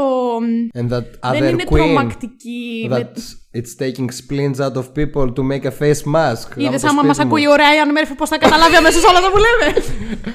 Έχει, έχει, έχει. Εγώ τη βρίσκω πιο πολύ μυστηριώδη τη σεζόν παρά ε, okay, horror, το ακούω, horror. Αλλά υπάρχει, ενώ παντού υπάρχει σε όλα. Ναι, υπάρχει ναι. το στοιχείο, απλά όχι τόσο έντονα όσο σε άλλες σεζόν. Τέλος πάντων, άσχετα με αυτό. Εμένα μου αρέσει πάρα πολύ η ιστορία όλη έτσι όπως εξελίσσεται και με την ε, εμφάνιση της ε, Supreme και το, με το πώς η Κορντήλια θα γίνει Supreme, με όλες τις υπόλοιπες μάγισσες που τις έχει στο, σαν, στην, υπό την προστασία της τέλος πάντων. Τι άλλο ήθελα να πω ότι μου αρέσει. Καλά, τρελαίνομαι με την Jessica Lange σαν Supreme όσο ήταν στην αρχή. Ήταν είναι... νο...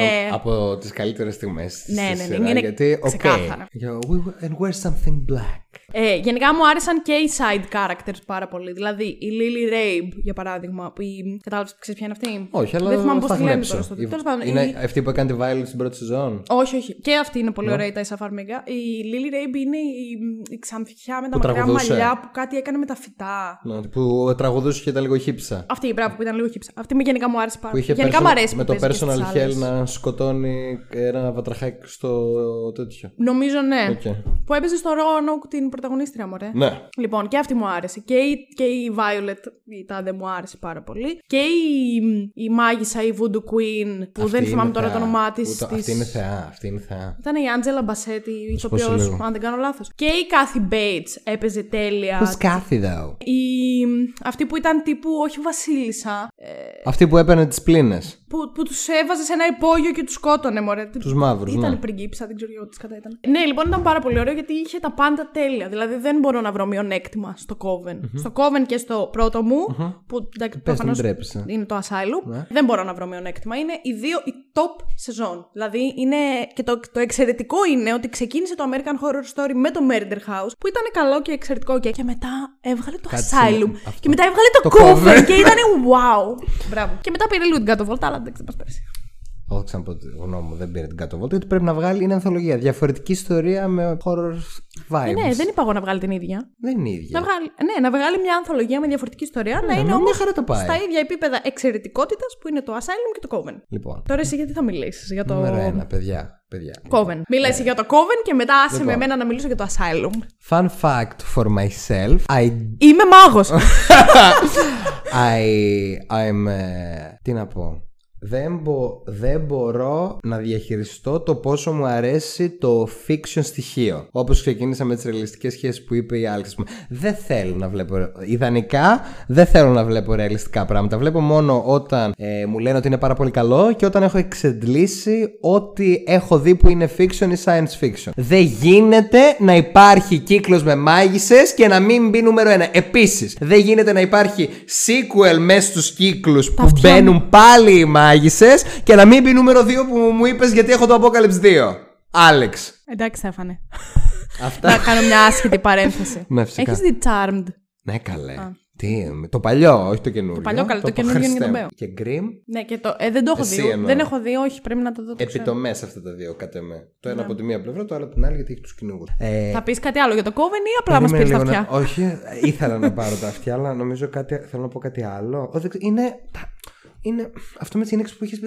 Μ' αρέσει που βλέπω να γίνονται πράγματα του περιεχομένου του φανταστικού. Όπως γράφει το public στο section για τα fiction. Περιεχόμενο του φανταστικού. ε, δεν, δεν μπορώ. Δεν μπορώ να διαχειριστώ. Και όντως η Jessica Lange είναι. Δεν θυμάμαι πώς λένε το χαρακτήρα της συγκεκριμένη. Στο συγκεκριμένο κύκλο. Είναι ό,τι πιο καλό από αυτήν την ηθοποιό έχω δει σε αυτή τη σειρά. Μου αρέσει. Πάρα, όλα είναι σωστά, είναι όλα με αυτό το. Δεν, δεν, δεν, δεν μπορώ να. Και όσο και αν μ' αρέσει ο Evan Peters που είπε εσύ ότι δεν σ' άρεσε ότι δεν έπαιζε, δεν με αφορά που δεν παίζει. Και να μην έπαιζε καθόλου και να ήταν άλλος ο γκόμενος που έκοβε σε κομμάτι και τον έβαζε ξανά μαζί. Δεν με νοιάζει. Okay. Καθόλου. Okay. Δεν, δεν είπα ότι είναι μεγάλο αρνητικό. Βασικά δεν είπα ότι είναι αρνητικό. Είπα ότι ακόμα και που δεν παίζει ο Evan Peters. Απλά επειδή έφτιαξα και εγώ ότι μου αρέσει πολύ. Δεν με νοιάζει, παιδί μου. Φαντάσου που έχουμε φτάσει. Δεν με νοιάζει. Αυτά είχα να πω γιατί είμαι πολύ. Αυτό το. Μη σου πω να σου πω κάτι. Θα βάλω να τον ξαναδώ κάποια στιγμή. Το Coven. Και εγώ θα ήθελα. Και το Asylum και το Coven. Θα ήθελα να το δω. Και μόνο δέκα επεισόδια. Ενώ το είδα μία φορά. Δεν θέλω να το ξα... Αυτό που είναι με μάγισσα, αυτό θα το δω. Και το απόκαλυψα. Ο μόνος λόγος που καταλαβαίνω το να μην θες να δεις το Asylum είναι γιατί είναι πάρα πολύ βαρύ. Ενώ το Coven βλέπετε όχι, λίγο είναι βαρύ, πιο απλά, ευχάριστα. Ναι, απλά έχω θέξει και πολλές φορές τη γνώμη για το ότι άμα έχω δει κάτι, δύσκολα θα το ξαναδώ. Α, εγώ, γιατί πρώτα να δω κάτι άλλο. Αυτό. Και εγώ το ίδιο. Αυτά έχεις να πεις για το Coven? Αυτά έχω να πω. Άρα αυτά τα δύο βρίσκονται πιο πάνω από το Asylum επειδή έχουν μάγισσες. Ναι. Μάλιστα. Wow. Επιχείρηματα άρα. Άλεξ, είναι δική μου. Πώς το λένε, είναι δικό μου προσωπικό touch. Ωραία, και εγώ θέλω να το κράξω. Θα σου σπάσω το λάπτο και μετά όχι, από όχι, το όχι. Και μετά από το ακούγονται νούμερο ένα έχω το κόβεν. Παλάζω λοιπόν. δέκα πόντους το κόβεν, ναι. Λοιπόν, πες. Πρέπει να βάλουμε όλοι νούμερο ένα το... Πρέπει κάπως να υπάρξει μια κοινή απόφαση. Υπάρχει στον αυτό, πλανήτη. Και εγώ το είπα πριν, αλλά είπα για ποιους λόγους δεν είναι στο προσωπικό μας. Και πρέπει όλοι να καταλάβουμε πως είναι μόνο μία η σεζόν στο American Horror Story, η οποία είναι η επιτομή της τελειότητας. Και αυτή δίκιο. Είναι το Asylum. Δίκιο. Αρχικά, ας, να ξεκινήσουμε από το καλύτερο πράγμα απ' όλα. Ποιο? Ξεκινάει το πρώτο επεισόδιο. Ωραία. Δεν θυμάμαι τώρα, για πες. Θυμάμαι εγώ. Πως κάνει μύτη αυτή με το Max ήταν. Τι? Ξεκινάει το πρώτο πρώτο επεισόδιο. Πρώτα δευτερόλεπτα βλέπεις τον τραγουδιστή των Maroon φάιβ, τον Adam Levine. Μάλιστα. Να κάνει ένα πάρα πολύ ωραίο σεξ. Αλήθεια? Ναι. Εσύ γιατί το θυμάσαι αυτό? Γιατί να μην το θυμάμαι αυτό? Εγώ γιατί δεν το θυμάμαι. Τι πειράζει, το θυμάμαι εγώ. Και λέει θυμάμαι άλλη σειρά. Φαντάζεσαι? Κάτσε τώρα και θα με βάλεις να ψάξω να δω το, τα πρώτα λεπτά του πρώτου επεισοδίου. Ε, ψάξατε το. Θα τα ψάξουμε μόλις κλείσουμε. Με ποια κάνεις σεξ? Δεν ξέρω, μωρέ, με μια άσχετη, δεν μας ενδιαφέρει. Απλά ένα άσχετο ζευγάρι ήταν το οποίο πέθανε και έτσι ξεκινάει η ιστορία του Asylum. Αλλά είναι ο Άνταμ Λεβίν, που είναι από τους πιο όμορφους άντρες στον πλανήτη. Τέλος πάντων, αυτό ήθελα. Καλώς, καλώς. Και ξεκινάει λοιπόν η ιστορία του Asylum, η οποία είναι από την αρχή μέχρι το τέλος είναι ένα σεφσκι. Ένα τι? Σεφσκις, αυτό. Ah, okay. Είναι σεφσκις. Είναι τέλεια. Είναι, είναι τρομερή. Όχι μόνο αυτό, και αυτό που βλέπεις είναι πάρα πολύ καλό. Και σεναριακά είναι απίστευτη. Είναι το πώς ξεκινάει, το πώς προχωράει με τη δημοσιογράφο τη Lana Winters και μπλα μπλα μπλα. Και το πώς κλείνει η ιστορία στο τέλος είναι με την ιστορία της Lana Winters, τέλος πάντων. Είναι πραγματικά εκπληκτική. Lana Banana. Και εκεί που ήθελα να καταλήξω είναι ότι έχει το απίστευτο άσμα ασμάτων. Ένα. Το The Name Game, ένα, το οποίο ένα. Εγώ ήξερα απ' έξω κάποτε και έχω ένα. Ανοίξει εδώ τα lyrics. Για να σου τραγουδήσουμε μαζί. Για να σου το τραγουδήσω. Θα μου το τραγουδήσεις. Πιστεύεις ότι άμα το βάλω θα μας κάνουν copyright? Όχι.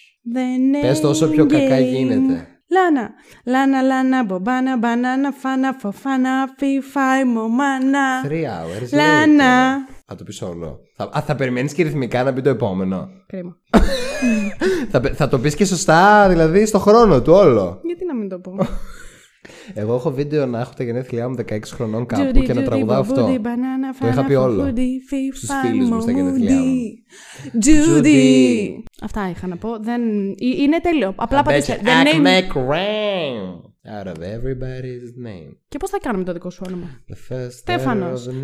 Στέφανος, Στέφανος. A treat like was there. But it be or an F. Εγώ όπως βλέπεις δεν χρειάζεται να δω τους τοίχους. Ισχύει, ρε εσύ έχω πολύ καιρό να τραγουδήσω. Κάποτε το ήξερα ότι...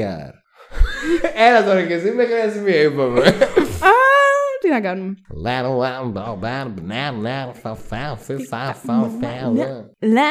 Τέλος πάντων, αυτά. Απίστευτο τραγούδι.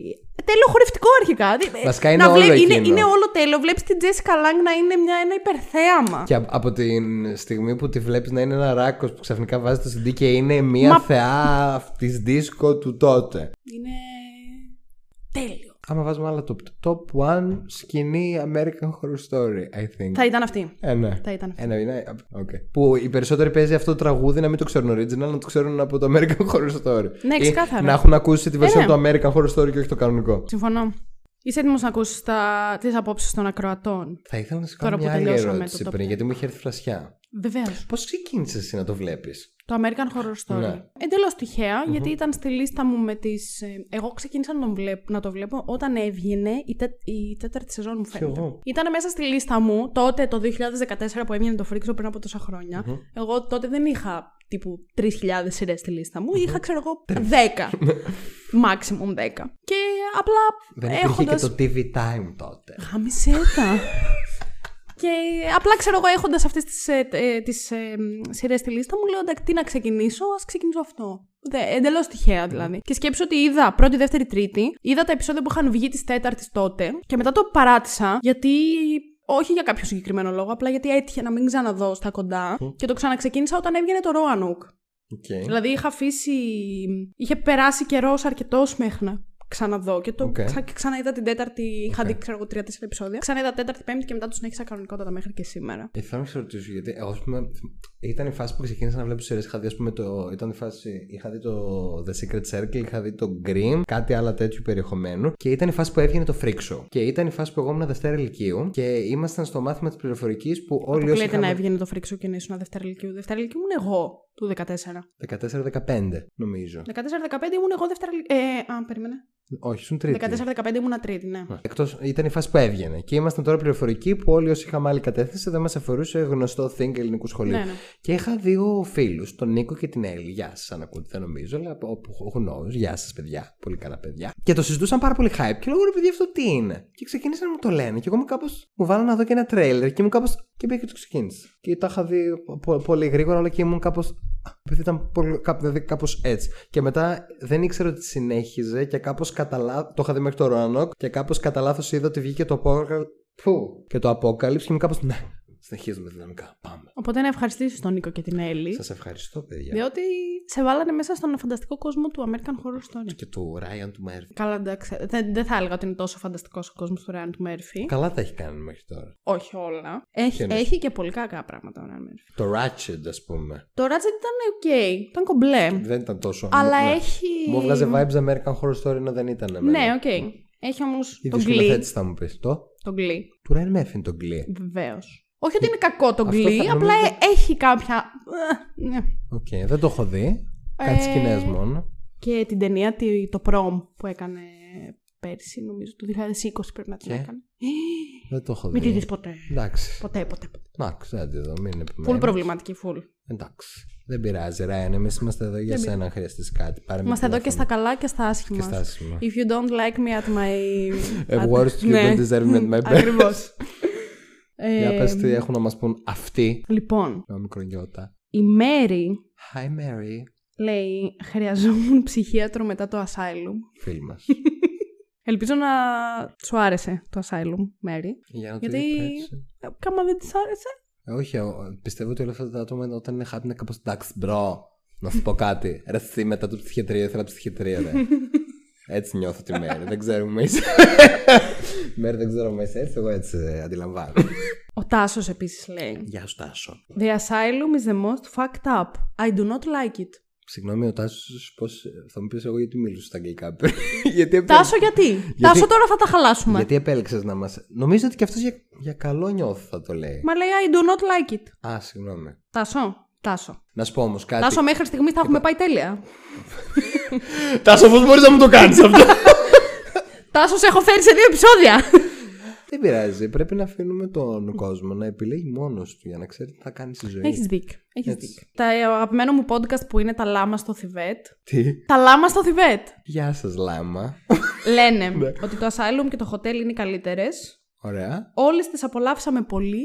Φίλοι μου. Εκτός από το τσίρκο. Γιατί ρε παιδιά. Γιατί τώρα μου τα μας το χαλάσατε έτσι. Εγώ δεν καταλαβαίνω γιατί πάρα πολλοί κόσμος ε, έχει τόσο down hype αυτό, ναι. Και εγώ δεν καταλαβαίνω γιατί. Πιο πολύ, γιατί έχω εγώ κατά νου ότι είναι η τελευταία φάση που είναι Jessica Lange μέσα. Γιατί οι περισσότεροι γι' αυτό παραπονιούνται στο American Horror Story που έφυγε αυτή. Ναι, αλλά δεν ήταν κακή η σεζόν η τέταρτη. Ναι, ούτε εγώ τη θεώρησα κακή. Και, αλλά πάρα πολλοί κόσμος λέει δεν. Ναι, το ξέρω, το ξέρω. Δεν σας αρέσει που άλλος σφάζει την άλλη με το πριόν μπροστά στα μάτια σας.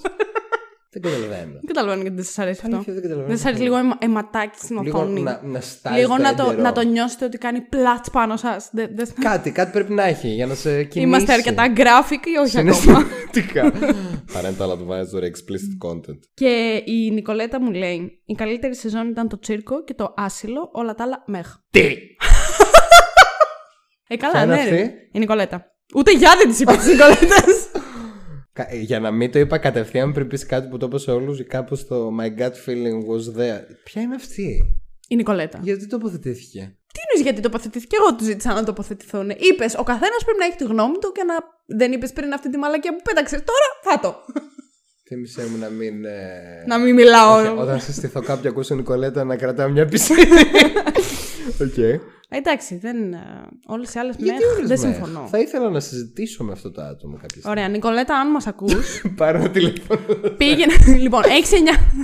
Πήγαινε στο YouTube και σχολίασέ μας από κάτω γιατί δεν σου άρεσαν οι άλλες και τις θεώρησες μέχρι. Ναι, εγώ θέλω να μάθω πάρα πολύ. Και θα ανεβάσω το, την απάντησή σου ή μάλλον θα τη στείλω στο Στέφανο για να μιλήσετε εκεί στο YouTube. Και βρίσκε με κι αν θες, δεν έχω πρόβλημα εγώ με αυτά, δεν, είμαι, δεν έχω ταμπού. Όχι καλέ, τι ταμπού να έχεις. Μπορεί να εκνευρίσει και αυτή που της μίλησα με αυτόν τον τρόπο. Όχι, και που πριν η Νικολέτα είναι και πολύ τώρα cool αντιέφασκα. Έχουμε εγώ, μιλήσει. Εγώ, εγώ δεν είμαι εγώ cool τυπάκι. Δεν είμαι εγώ cool. Αυτά. Αυτό ήταν το νούμερο πενήντα επεισόδιο μας για το Spoiler The Podcast. Golden πενήντα. Σας ευχαριστούμε πάρα πολύ που ήσασταν σήμερα μαζί μας εδώ και υπομένατε όλες τις αποψάρες μας. Και που είστε εδώ εδώ και πενήντα επεισόδια και υπομένετε όλες μας τις αποψάρες. Θεωρώ. Και με τον Στέφανο και με όλους τους υπόλοιπους που έχουν έρθει. Γιατί το showing up, παιδιά, είναι το πολύ σημαντικό πράγμα στη ζωή αυτή. Είτε είναι show up στο να κάτσεις να δεις κάτι, είτε πιο σημαντικό show up στο να πας εκεί όταν κάποιος σε χρειάζεται. Και να πας εκεί όταν θες. Μαθήματα ζωής από τον Στέφανο. Και να διεκδικείς αυτά που θες. Αυτό σίγουρα. Γιατί τα έχουμε ακούσει, έχουμε ακούσει πολλές μαλακές αυτές τις μέρες και έχουμε νεύρα. Να διεκδικήσω εγώ αυτά που θέλω. Ναι, ρε Άλεξ. Θέλω να μου κάνετε ένα subscribe. Νόμιζα να το πηγαίναμε αλλού, δεν είμαι προετοιμασμένος για το subscribe. Μικρή παραδόπιστη για subscribe αντί για λεφτά. Ή, λεφτά. λεφτά. Έχω και κουμπί για λεφτά, λεφτά από κάτω. Λεφτά. Άμα θέλετε, μπορείτε να πατήσετε το Buy Me a Coffee, το link που θα βρείτε Λέχεια. από κάτω και να κάνετε ένα Λέγεται donation. Buy Me a Coffee. Buy Me a Coffee. Μπαίνεις στο Buy Me a Coffee και μου αγοράζεις έναν εικονικό καφέ. Σου και μου κάνεις ένα donation. Σου και ένα καφέ. Βεβαίως, μπορείς να βάλεις ό,τι θες. Μπορείς να βάλεις μπύρα. Πάρε να κεράσεις την παρέα σου. Ναι. Και είναι πιο ακριβό να πάρεις μπύρα. Όχι, είναι, εγώ βάζω ό,τι θέλω. Έχω βάλει να φαίνεται ότι είναι καφές. Αλλά μπορώ εγώ να βάλω να φαίνεται ότι είναι μπύρα, ξέρω εγώ. Ή ότι είναι cupcake. Οι μπύρες, γιατί δεν βάζεις μπύρες?